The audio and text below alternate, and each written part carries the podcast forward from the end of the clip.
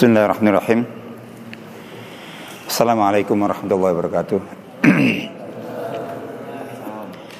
الحمد لله رب العالمين والصلاة والسلام على سيدنا محمد سيد المرسلين وعلى آله وأصحابه أجمعين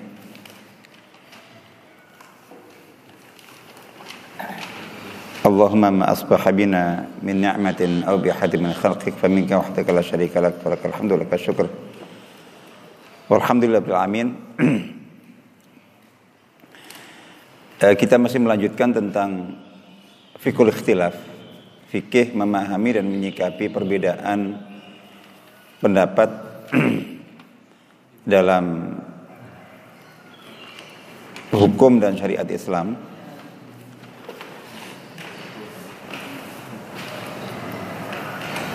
Seperti yang sudah kita sebutkan sebelumnya bahwa perbedaan ini merupakan fenomena alami. Merupakan realita yang karena sebab-sebabnya yang tetap akan selalu ada sampai kapan pun maka perbedaan itu memang hal yang yang tidak mungkin terhindarkan, tidak mungkin tidak terjadi.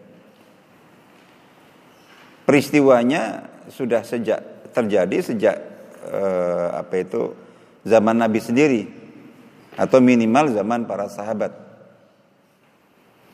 Lalu kemudian dilanjutkan dengan generasi para ulama berikutnya. Artinya perbedaan pendapat dalam masalah fikih dalam masalah-masalah keislaman itu sudah terjadi di antara generasi yang paling luas ilmunya dan paling dalam atau paling tinggi keikhlasannya. Seandainya kok perbedaan itu bisa dihindari, seharusnya tidak terjadi di antara mereka. Tapi toh itu terjadi dan ya itu nggak masalah. Kalau kita rangkum secara sederhana, jadi faktor penyebab utama perbedaan itu dua hal. Pertama, faktor dalil. Yang kedua, faktor pemahaman terhadap dalil. Penafsiran terhadap dalil. Interpretasi terhadap dalil.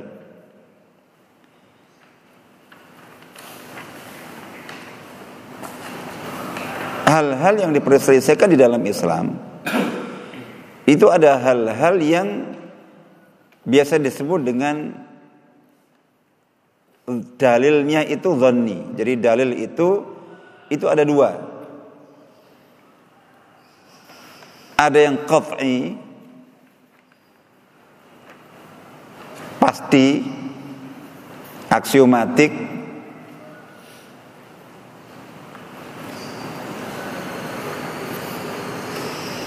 tidak menerima pemahaman, penafsiran dan interpretasi lebih dari satu. Ya, kalau kot'i itu interpretasinya tunggal. Pasti semua memahami seperti itu, semua menyikapi seperti itu. Nah ini untuk hal-hal prinsip yang sudah kita sebutkan. Jadi masalah-masalah prinsip di dalam Islam tentang rukun iman, tentang rukun Islam itu dan seterusnya itu dikatakan eh, masalah-masalah e, usul prinsip yang sifatnya baku, sawabit yang tetap tidak mungkin berubah-ubah, tidak menerima perbedaan itu karena dalilnya qat'i. Qat'i itu pasti. Pasti maksudnya begini. Jadi Pasti maknanya begini, pasti tafsirnya begini. Tidak menerima perbedaan. Makanya kemudian di antara para ulama sepanjang sejarah ijma di situ terjadi ijma, terjadi kesepakatan, terjadi konsensus, tidak ada perbedaan. Kalau sampai ada perbedaan, maka yang berbeda itu langsung dihukumnya sebagai menyimpang dan sesat. Berbeda dalam prinsip itu langsung itu dihukumi sebagai kelompok yang menyimpang, kelompok sempalan. Yang dalam istilah para ulama disebut dengan kelompok firqah. Kalau dia sebuah kelompok, maka itu firqah. Firqah itu kelompok e, sempalan, kelompok yang sesat, kelompok yang menyimpang. Jadi kita tidak e, menyebut kelompok-kelompok yang berbeda masih dalam ruang lingkup al-sunnah jamaah dengan sebutan firqah. Karena ketika suatu kelompok kita sebut sebagai atau dengan sebutan firqah uh, itu di dalam sebutan itu itu ada hukum yang secara secara implisit itu kita kita berarti telah menghakimi menghukumi meng, apa menjudge bahwa kelompok itu sesat kelompok itu menyimpang sudah berada di luar al-sunnah jamaah. Meskipun kita tanpa kita sebutkan embel-embel firqah sesat. Dengan kita sebut sebuah kelompok dengan sebutan firqah, itu otomatis kita telah menghukuminya sebagai kelompok sesat. Makanya jangan pernah antum mudah menyebut suatu kelompok dengan sebutan firqah. Madhab misalnya gitu, Hanafi, Maliki, Syafi'i, Hambali, itu tidak boleh itu salah seorang di antara pengikut satu madhab terus menyebut madhab lain itu firqah. Yang Syafi'i menyebut madhab uh, Hanafi sebagai firqah Hanafi. Yang Hanafi menyebut Maliki itu firqah Maliki tidak.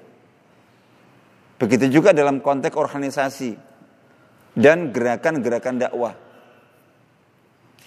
Itu sebuah penyimpangan yang tidak kecil ketika salah satu organisasi itu menyebut organisasi lain itu sebagai firqah. Misalnya NO menyebut Muhammadiyah itu firqah Muhammadiyah atau Muhammadiyah menyebut uh, eh, NO firqah NO. Persis menyebut Irsyad itu firqah Irsyad atau Irsyad menyebut Persis firqah Persis. Dalam konteks gerakan kontemporer yang berdimensi mungkin global itu Salafi menyebut uh, Ikhwan menyebut apa HT menyebut tablik sebagai firqah atau sebaliknya. Jadi HT menyebut salafi sebagai firqah dan seterusnya ini salah satu uh, fenomena menyimpang di satu sisi dan yang menyebabkan perpecahan antar kelompok umat Islam yang semakin pecah itu gara-gara ini. Dan itu uh, nanti kita lebih detailkan dalam pembahasan tentang akidah. Baik. Jadi itu hal-hal yang bersifat prinsip. Itu salah satu tengaranya, salah satu indikatornya adalah dalilnya qat'i. Jadi sementara hal-hal yang menimbulkan perbedaan mengapa? Karena berarti boleh istihad di situ. Kalau satu masalah dibenarkan, ditolerir, ulama beristihad di situ. Beristihad itu memikirkan, mengkaji, meneliti. Jadi gitu. Untuk sampai kepada kesimpulan ketika suatu masalah di mana para ulama atau siapa pun dibenarkan, ditolerir, diberi kesempatan untuk melakukan istihad seperti yang sudah kita sebutkan kemarin bahwa ini yang akan mengantarkan kepada perbedaan.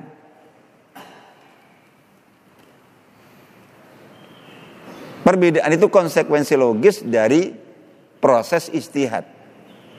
Berarti dalam masalah itu dibenarkan adanya istihad. Kalau istihadnya dibenarkan, maka konsekuensinya, buahnya, itu ya berarti dibenarkan juga. Yaitu perbedaan itu. Saya boleh-boleh menyatakan bahwa ini sesuatu yang sangat tidak logis ketika seseorang menerima istihad, bahkan mengharuskan mewajibkan istihad, tapi tidak siap menerima konsekuensinya, hasilnya. Jadi kayak dalam sebuah organisasi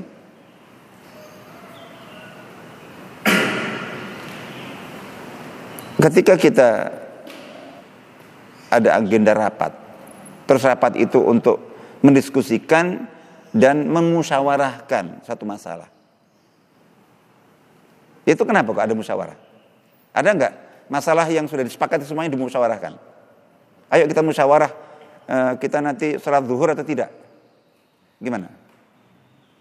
Jadi atau sholat zuhurnya itu kira-kira uh, apa itu gimana kok kita rapel aja zuhur, asar, maghrib, isya. Ayo kita musyawarah. Soalnya ini ada perbedaan. Kita musyawarahkan nggak? Jadi jadi kita ada nggak ada.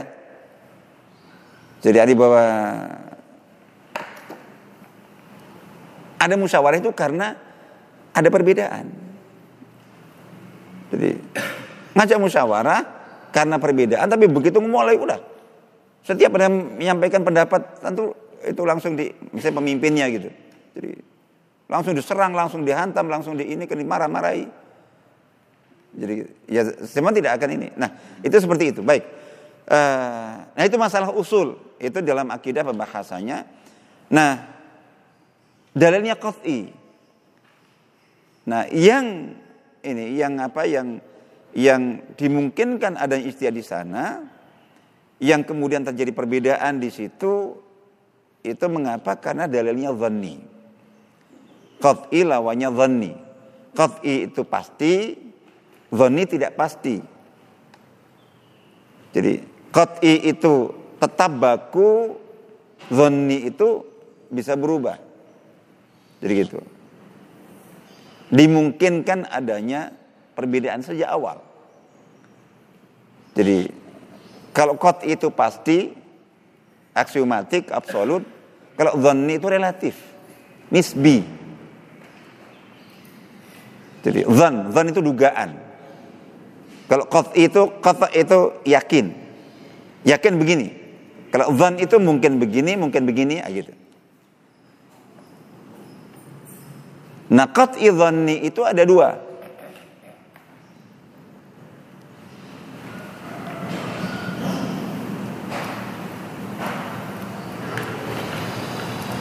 Yang pertama adalah qat'i thubut.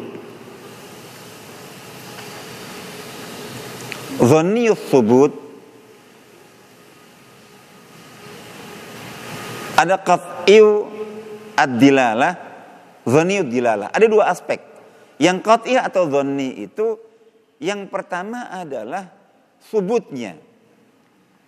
Jadi eh, dari aspek valid tidaknya dalil. Ini kan dalil kan? Dalilnya qat'i, dalilnya dhani.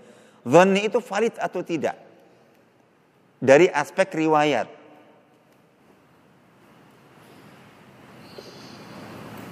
Berarti yang qat'il subut itu adalah yang yang apa yang kevalidan dalil itu itu pasti.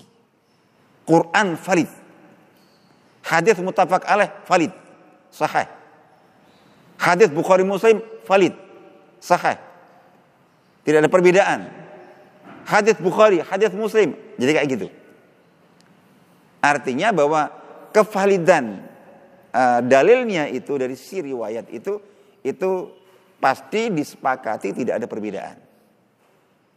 Itu untuk seluruh Al-Quran semuanya. Nah, yang kedua ada dalam hal hadis tadi hadis mutawatir, hadis mutafak alaih, riwayat Bukhari Muslim, hadis riwayat Bukhari, hadis riwayat Muslim itu udah pasti. Itu qat'iyus subut. Nah kalau dhanni subut itu relatif, nisbi. Artinya tentang kevalidannya itu e, tidak pasti, relatif. Jadi ada perbedaan di sana, yang satu mengatakan valid, yang satu mengatakan tidak. Yang satu mengatakan sahih, yang satu mengatakan dhaif. Yang satu mengatakan ini boleh dijadikan hujah, yang satu mengatakan ini tidak bisa dikajikan hujah. Nah, kalau untuk ini tertuju hanya untuk hadis, tidak untuk Quran. Karena untuk Quran semua sudah sepakat. Jadi gitu. Kalau hadis itu yang qat'i subut banyak, tapi yang zoni subut lebih banyak lagi. Jadi selama berabad-abad di antara para ulama hadis itu biasa. Ada jumlahnya puluhan, ratusan sampai ribuan hadis yang sepanjang sejarah itu menjadi materi penyelidikan para ulama. Dalam satu masa hadis ini menurut si A sahih, menurut si B hasan, menurut si E apa itu si C dhaif. Itu biasa sampai hari ini. Padahal ulama itu, itu ulama yang berguru pada guru yang sama. Tapi dalam meneliti hadis hasilnya berbeda. Bahkan yang lebih unik lagi, itu ada yang seorang ulama guru mengatakan hadisnya sahih. Muridnya setelah jadi ulama setelahnya mengkaji ulang punya kesimpulan berbeda dengan gurunya. Itu hal biasa. Gurunya mengatakan sahih, muridnya mengatakan dhaif atau kebalikan. Gurunya menyatakan dhaif, muridnya mengkaji ulang mengatakan sahih. Dan itu hal yang biasa. Sejak dulu sampai sekarang. Jadi Syekh Al-Albani salah seorang ulama hadis kontemporer terkenal sekali kan. Itu punya salah satu buku terkenal beliau itu silsilatul ahadith as-sahihah.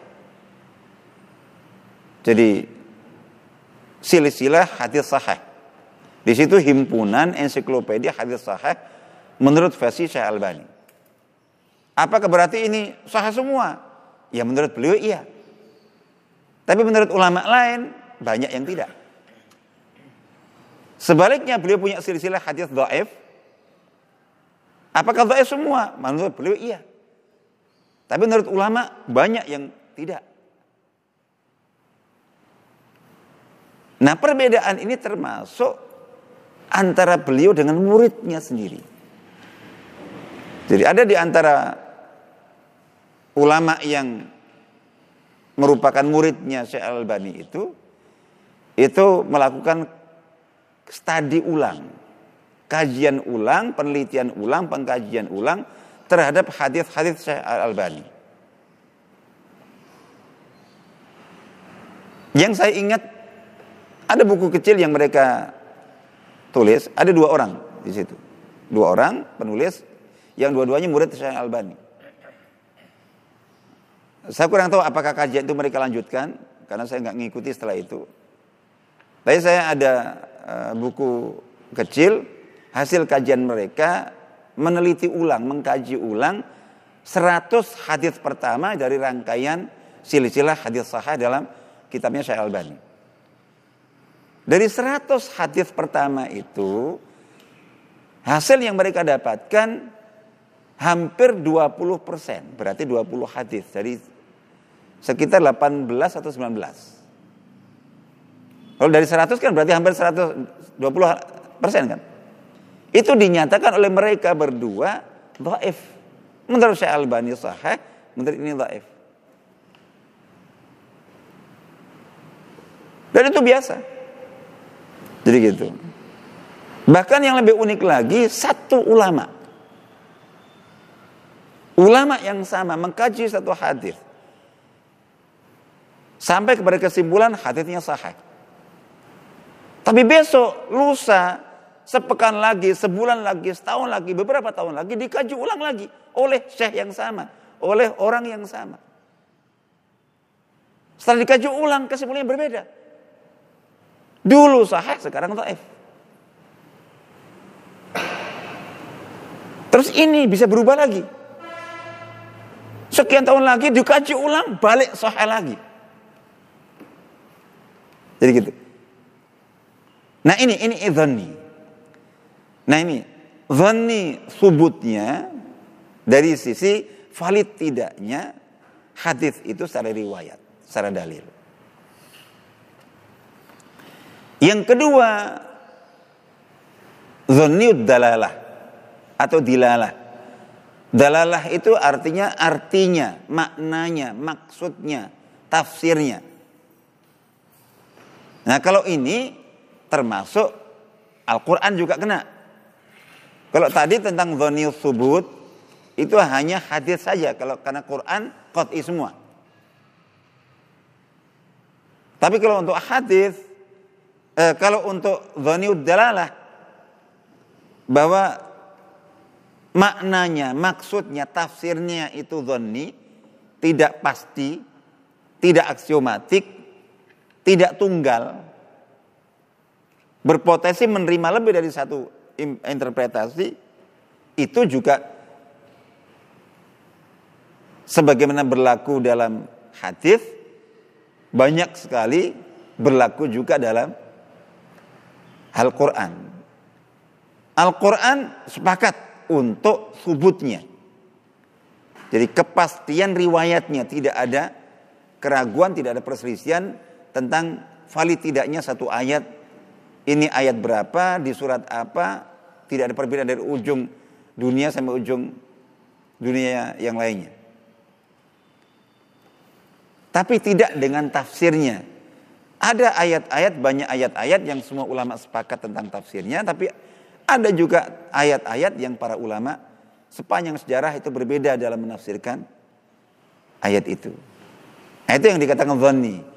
Nah, kembali ke yang tadi kita sebutkan, uh, bahwa secara kalau kita mau rangkum, jadi penyebab perbedaan secara umum itu ada yang penyebabnya itu terpulang pada aspek dalil. Mengapa dalilnya dhanni? Dalilnya nisbi. Dalilnya relatif. Baik nisbi dan relatifnya itu dari sisi subutnya, kevalidan riwayatnya, atau kenisbian itu ada pada penafsiran dan interpretasi. Artinya dari sononya dalil itu sudah multi tafsir. Eh, enggak ini dari ini sudah eh, apa multi kondisi artinya bahwa eh, dari sisi ini dari sisi subutnya dulu. Jadi gitu. Intinya tadi multi tafsir, multi pemahaman. Pertama. Terus kemudian akal manusia itu juga beragam.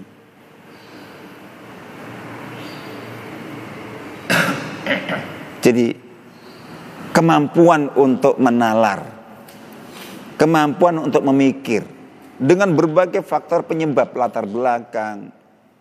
Jadi gitu. Terus kemudian kapasitas ilmu, kecepatan dalam memahami suatu masalah. Berbeda-beda kan? Antar para ulama sekalipun berbeda-beda. Sudut pandang, melihat masalah dari arah mana. Itu membuat orang itu sangat e, berbeda. Kemampuan akalnya, kemampuan pemahamannya, kemampuan penguasaannya. Nah apa yang terjadi? Dalil yang relatif, multitafsir, dipadu dengan akal yang berbeda-beda. Akal yang tingkatnya, kapasitasnya, gayanya berbeda-beda. Dalil multitafsir ketemu dengan akal yang berbeda-beda sama dengan apa? Kesepakatan atau perbedaan? Itu matematik. Jadi gitu. Itu gambaran secara umum. Jadi sehingga perbedaan itu nggak mungkin di, dihilangkan sama sekali. Itu karena itu sudah dari sononya. Kalau kita gitu. Baik.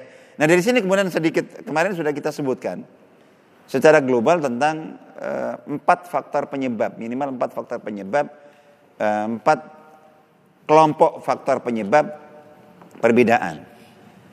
Kita sebutkan yang pertama adalah uh, karena aspek uh, valid tidaknya dalil itu tertuju kepada hadis saja. Yang kedua terkait dengan perbedaan tafsir. Berarti karena dalilnya zonni. Kalau qat'i nggak boleh. Yang ketiga adalah eh, karena perbedaan dalam menyikapi dalil fikih dalam hal-hal yang tidak ada nasnya.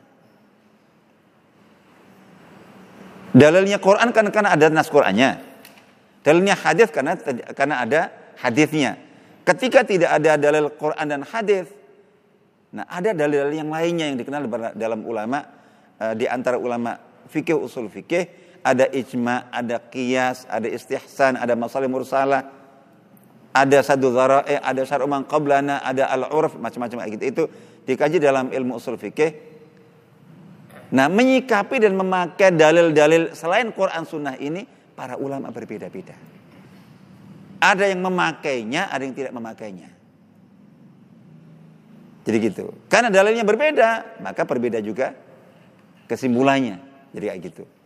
Itu penyebab ketiga, penyebab keempat itu adalah perubahan zaman, perubahan waktu, perubahan tempat, perubahan situasi kondisi. Para ulama apa membuat kaidah bahwa fatwa syar'i itu bisa berubah-ubah sesuai dengan perubahan zaman, perubahan manusia, perubahan situasi kondisi. Yataghayyarul fatwa bitaghayyuri zaman wal makan wal insan. Wal ahwal, wal dhuruf dan seterusnya. Tentu itu tadi, ini dalam hal-hal yang non usul. Jelas kalau uh, apa itu masalah prinsip sholat lima waktu apa pun kondisinya nggak berubah. Untuk kaidah ya bahwa kondisi khusus pengecualian kondisi darurat lain. Kita kan bicara kaidah, insya Allah begitu. Nah, kita mulai eh, sedikit ini, sedikit merinci. Pertama adalah tentang kelompok faktor penyebab kelompok pertama. Perbedaan yang dilatar belakangi oleh perbedaan tentang kevalidan dalil. Seperti yang sudah kita sebutkan.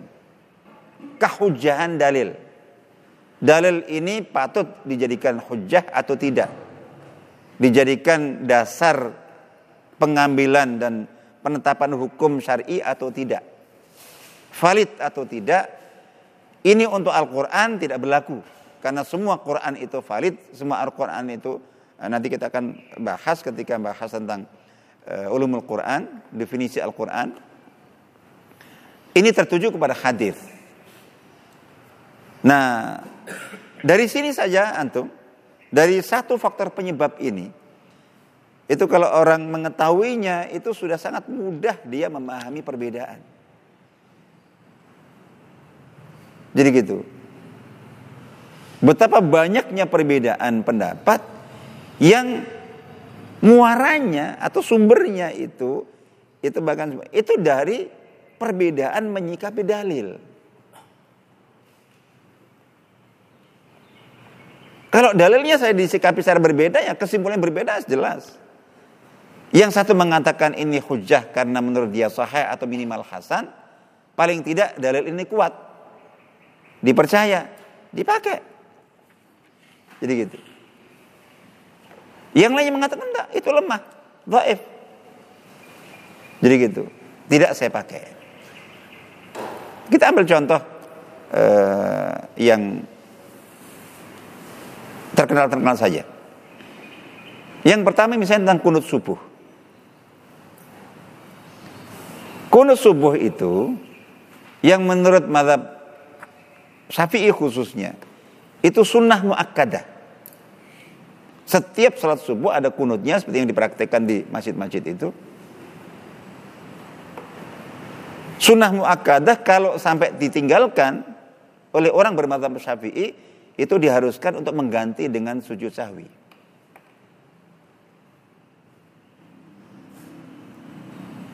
Tapi yang lainnya mengatakan tidak. Tidak ada kesunahan khusus kunut subuh. Loh, apakah berarti ini bid'ah karena nggak ada dalilnya? Hati-hati. Jadi, madhab syafi'i menetapkan hukum itu berdasarkan dalil. Hadis tentang kunut itu ada dua secara umum. Ada yang disepakati oleh semua mazhab, ada yang diperselisihkan. Yang disepakati itu ada dalam Bukhari Muslim. Bahwa Nabi SAW itu pernah pada suatu masa kunut subuh dalam lima waktu sholat selama satu bulan. Zuhur, asar, maghrib, isya, subuh, kunut. Sampai satu bulan, karena ada faktor penyebab tertentu, itu bisa baca dalam sirah, dalam uh, penjelasan hadis juga. Terus beliau menghentikan kunut itu, tidak kunut lagi. Sampai titik ini semua ulama, semua mazhab, semua uh, perawi hadis sepakat tentang itu. Ini yang biasa disebut dengan kunut nazilah.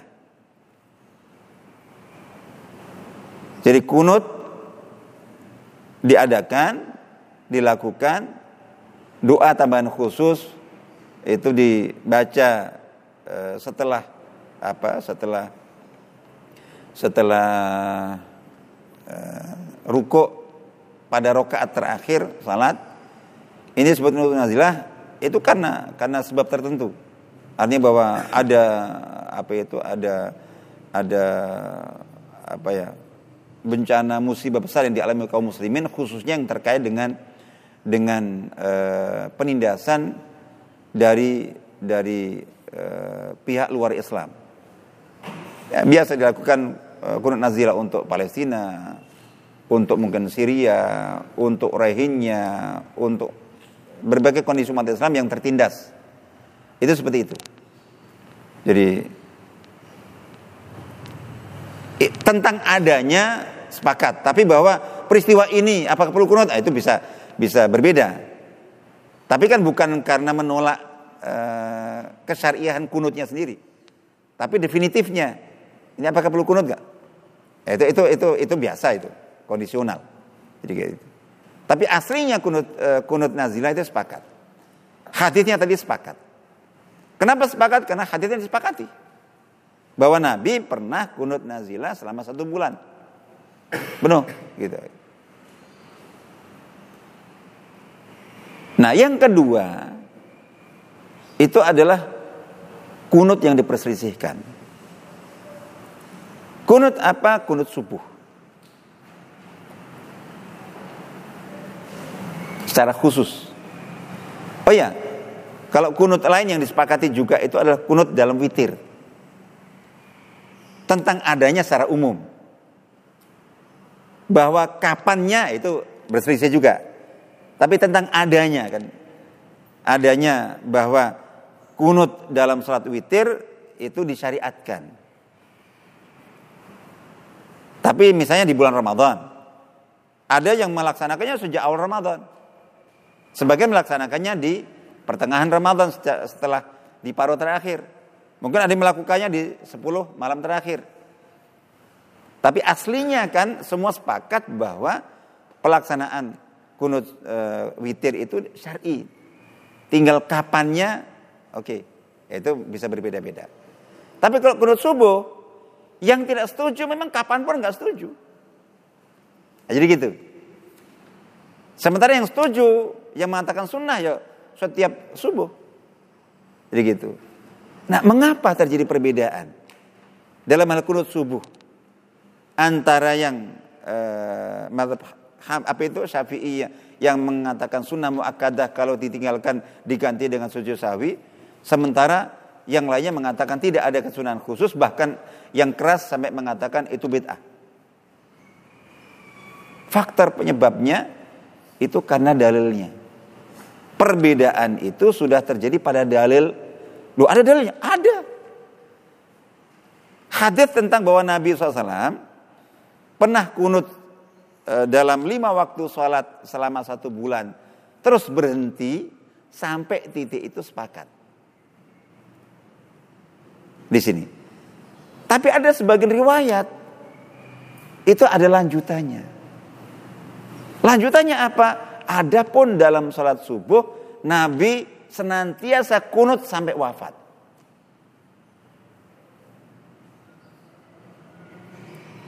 Ini ada di riwayat ini.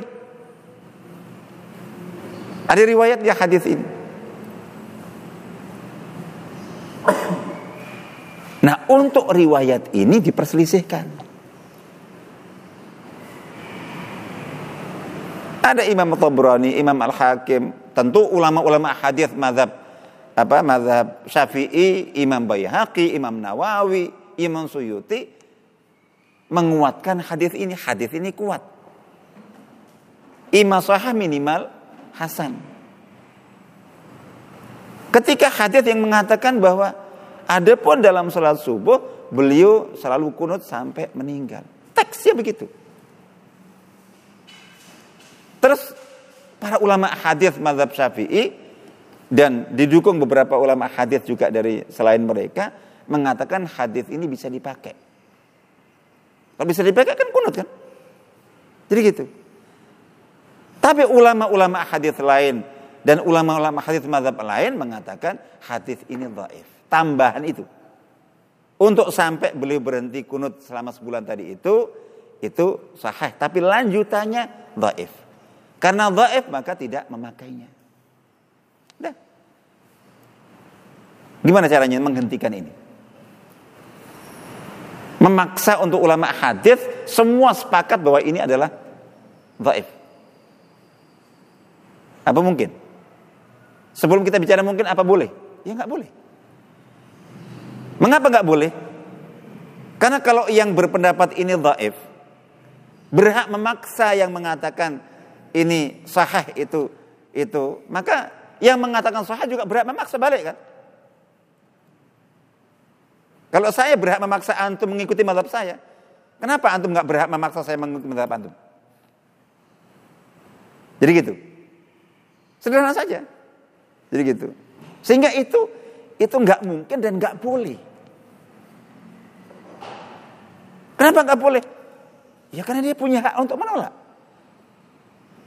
Jadi kalau betul saya punya hak untuk memaksa, dia lebih punya hak untuk menolak. Lebih kuat haknya untuk menolak.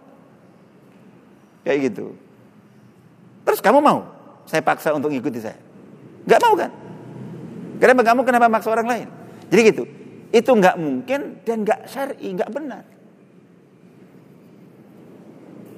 Nah bisa juga melakukannya dalam semua hal.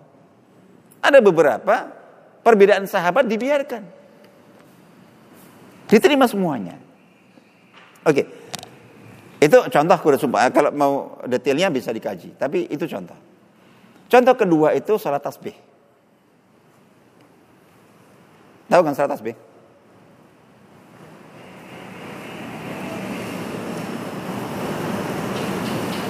Ada yang bisa menyebutkan salat tasbih itu gimana?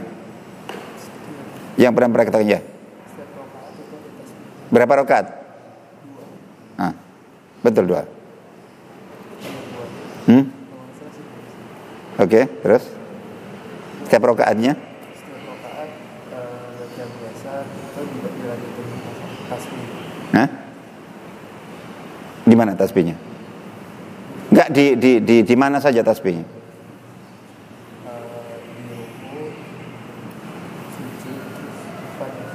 Oke, jadi jadi itu adalah uh, jadi ini surat tasbih. Jadi setiap rokaatnya itu jadi ada jadi kenapa dikatakan uh, tasbih itu karena ada tambahan bacaan tasbih sebenarnya tidak hanya tasbih. Jadi subhanallah walhamdulillah wala ilallah Allahu akbar. Jadi cuman karena subhanallah yang lebih awal maka dikatakan tasbih. Sepertinya ada ada tahmidnya, ada takbirnya, ada tahlilnya. Nah, itu dibaca sejak sebelum ruku. Jadi setelah apa? Setelah ini, setelah uh, apa ini? Setelah baca al, uh, surat, kan baca Al-Fatihah baca surat. Setelah baca surat sebelum ruku itu baca Subhanallah alhamdulillah Allahu akbar itu 15 kali. Terus ruku itu tidak membaca doa ruku biasa itu. Baca itu lagi 10 kali. Terus kemudian bangkit. Iktidal kan? Iktidal itu berdiri bukan baca seperti yang biasa itu. Baca itu 10 kali. Berapa jumlahnya? Hah? Terus sujud. Pertama, baca itu 10 kali. Berapa? Duduk antara dua sujud. Jadi gitu. Baca itu 10 kali. Berapa? Terus sujud lagi. Itu baca itu 10 kali. Berapa? Terus kemudian bangkit dari sujud kedua sebelum berdiri itu duduk sejenak baca 10 kali. Berapa? Hah? 75. Dalam satu rakaat 75. Dalam seluruh sholat itu membaca itu jumlahnya kalau di total 300. Setiap rokaatnya 75. Jumlah semuanya 300 berarti berapa rokaat? Dua atau? Itu seperti itu, itu prakteknya, itu hadisnya dikatakan kalau bisa melakukannya setiap hari. Sekali, kalau tidak sekali dalam satu pekan. Kalau tidak sekali dalam satu bulan. Kalau tidak sekali dalam satu tahun. Kalau tidak minimal sekali dalam seumur hidup. Itu di hadisnya fadilahnya luar biasa. Itu ada hadisnya.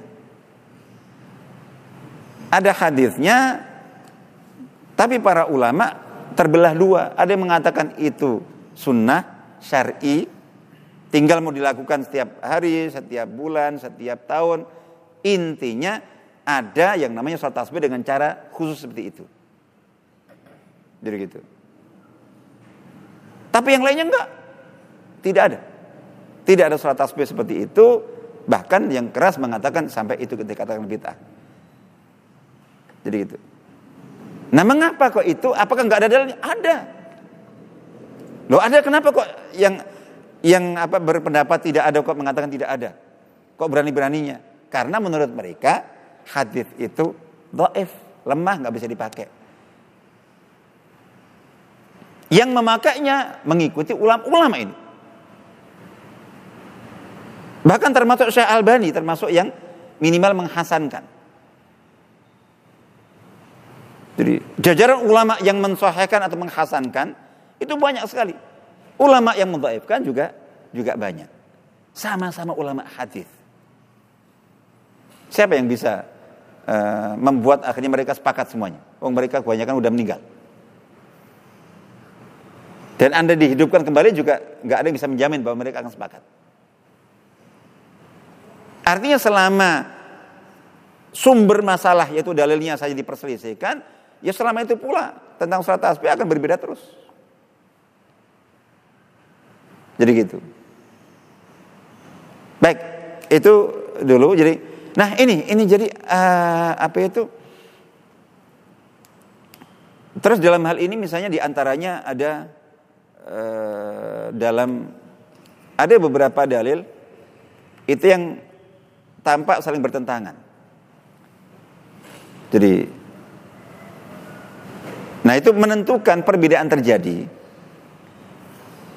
Dalam kesimpulan hukum itu karena mereka berbeda dalam menyikapi dalil itu. Dalil ini yang satu mengatakan iya, yang satu mengatakan tidak.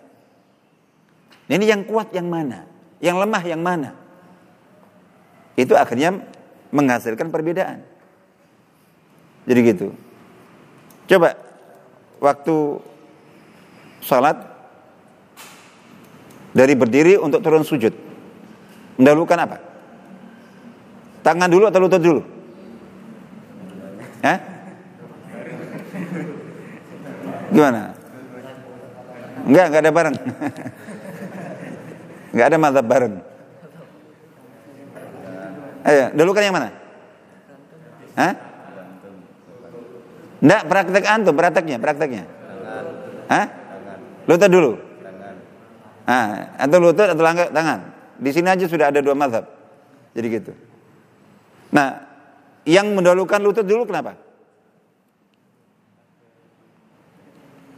Ya.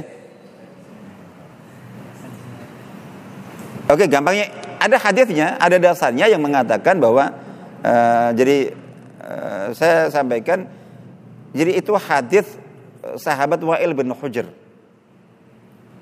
Jadi yang menyatakan bahwa Jadi eh, apa itu dalam eh, kita turun sujud setelah berdiri itu itu mendahulukan eh, lutut.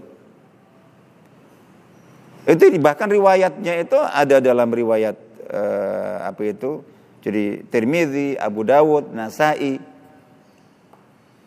Jadi juga Ibnu Majah. Terus yang mendahulukan tangan itu hadis Abu Hurairah. Perawinya sama. Tirmidzi, Nasai, Abu Dawud. Minus Ibnu Majah. Tapi tiga perawi itu sama. Dalam kitab Tirmidzi, Nasai, Abu Dawud itu kedua riwayat ada. Yang Ibnu yang Wa'il bin Hujar mendahulukan lutut, yang riwayat Abu Hurairah mendahulukan ini. Terus para ulama itu berbeda-beda. Jadi gitu. Ambillah saya contohkan ulama yang paling eh, yang cukup terkenal. Imam Ibnu Hajar dalam kitab Bulughul Maram itu itu lebih menguatkan hadis Abu Hurairah yang mendahulukan tangan. Menurut beliau hadis Abu Hurairah itu lebih kuat daripada hadis Wa'il bin Hujar yang mendahulukan lutut. Tapi Imam Ibnu Qayyim Ibnu Qayyim Al-Jauziyah muridnya Imam Ibnu Taimiyah itu dalam kitabnya Zadul Ma'ad itu wajang lebar menyebutkan dalil-dalil nggak tahu berapa jumlahnya dalilnya menurut beliau yang menguatkan hadis Wa'il bin Hujar daripada hadis Abu Hurairah yang mendahulukan lutut. Terus ada ulama yang lainnya. Jadi gitu.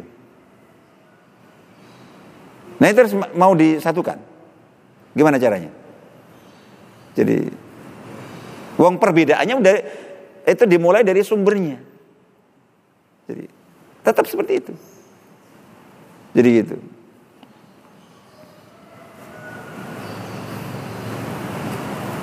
Tentang masalah mohon maaf eh, apa itu Orang yang dalam keadaan suci berwudu menyentuh alat kemaluan. Itu batal atau tidak wudhunya? Ada yang mengatakan batal. Mengapa? Karena ada hadis yang mengatakan itu batal. Yang lain ini mengatakan tidak. Karena ada hadis yang mengatakan tidak batal. Yang satu menguatkan yang membatalkan, yang satu menguatkan yang tidak membatalkan. Jadi gitu. Artinya bahwa perbedaan kesimpulan itu itu hanya hanya konsekuensi buah. Jadi gitu. Logis, aksiomatik nggak boleh tidak. Nah itu itu itu banyak yang seperti itu. Artinya bahwa perbedaan dalam menentukan uh, hukum fikih itu dilatar belakangi oleh perbedaan para ulama dalam menyikapi dalilnya. Apakah dalilnya valid atau tidak? Hujah atau tidak? Nah ini tidak terhitung jumlahnya. Ya sebanyak hadis yang kedudukannya nisbi, relatif. Atau hadis yang diperselisihkan sahih dhaifnya. Berarti potensi perbedaan fikirnya ya sebanyak itu pula. Gitu. Jadi insya Allah gitu. Baik, jadi insya Allah itu saya kira terpaksa kita berhenti di faktor penyebab kelompok pertama. Nanti insya Allah kita lanjutkan uh, untuk faktor-faktor penyebab uh, berikutnya insya Allah. Kita cukupkan. Ada pertanyaan sebelum kita akhiri? Silakan.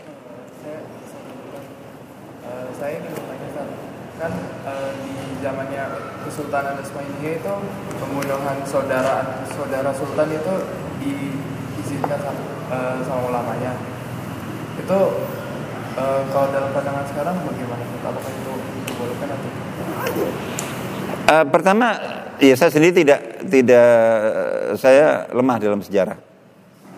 Jadi saya sendiri ya tentu pertama adalah tentu kita men, men apa validasi itu dulu, informasi itu dulu. Jadi ini karena memang masalah uh, sejarah, tarikh uh, apa itu itu memang apa sangat eh, sangat apa sangat uh, tidak mudah. Jadi untuk kita memastikan itu. Jadi itu pertama. Yang kedua, jadi artinya pertama dari sisi bahwa betulkah terjadi seperti itu. Jadi tentang pembunuhan itu. Nah, ketika terjadi betulkah e, riwayat yang menyebutkan bahwa itu atas rekomendasi dan e, pembenaran dari ulama? Jadi kalau yang sekarang sekarang saja antum dapat informasi Habib Rizik ngomong gini, ternyata besok oh itu hoax. Itu kan konsumsi harian ya. Itu untuk yang terjadi sekarang. Apalagi yang kemarin sudah meninggal gitu itu maksudnya eh, artinya perlu kita itu ya. Kalau memang sudah saya kurang ini kurang kurang tahu tentang tentang itu. Jadi tapi kita menyikapi masalah seperti itu. Jadi sudah kayak ini. Lalu kemudian ketika e, pertama betulkah itu terjadi, yang kedua kalau iya terjadi ada pembunuhan itu apakah betul atas perintah atau izin ulama itu benar? Jadi kita menjawabkan. Jadi gitu. Kemudian yang Ketiga, ketika misalnya kok benar ternyata susah untuk kita bantah. Riwayatnya, ininya, kesaksiannya mungkin itu.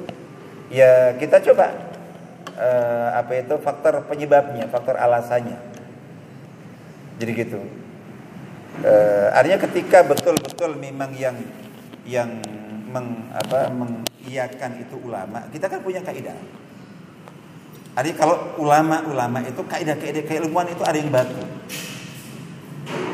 Artinya bahwa e, jangankan membunuh saudara, membunuh tokoh, membunuh ini itu, membunuh orang Islam paling gembel, ibaratnya orang Islam yang nggak sholat. Itu mazhab mana pun itu haram. Bahkan non Muslim, bukan dalam konteks perang. Itu baku. Jadi gitu. Nah tapi kok betul ulama sampai itu ya?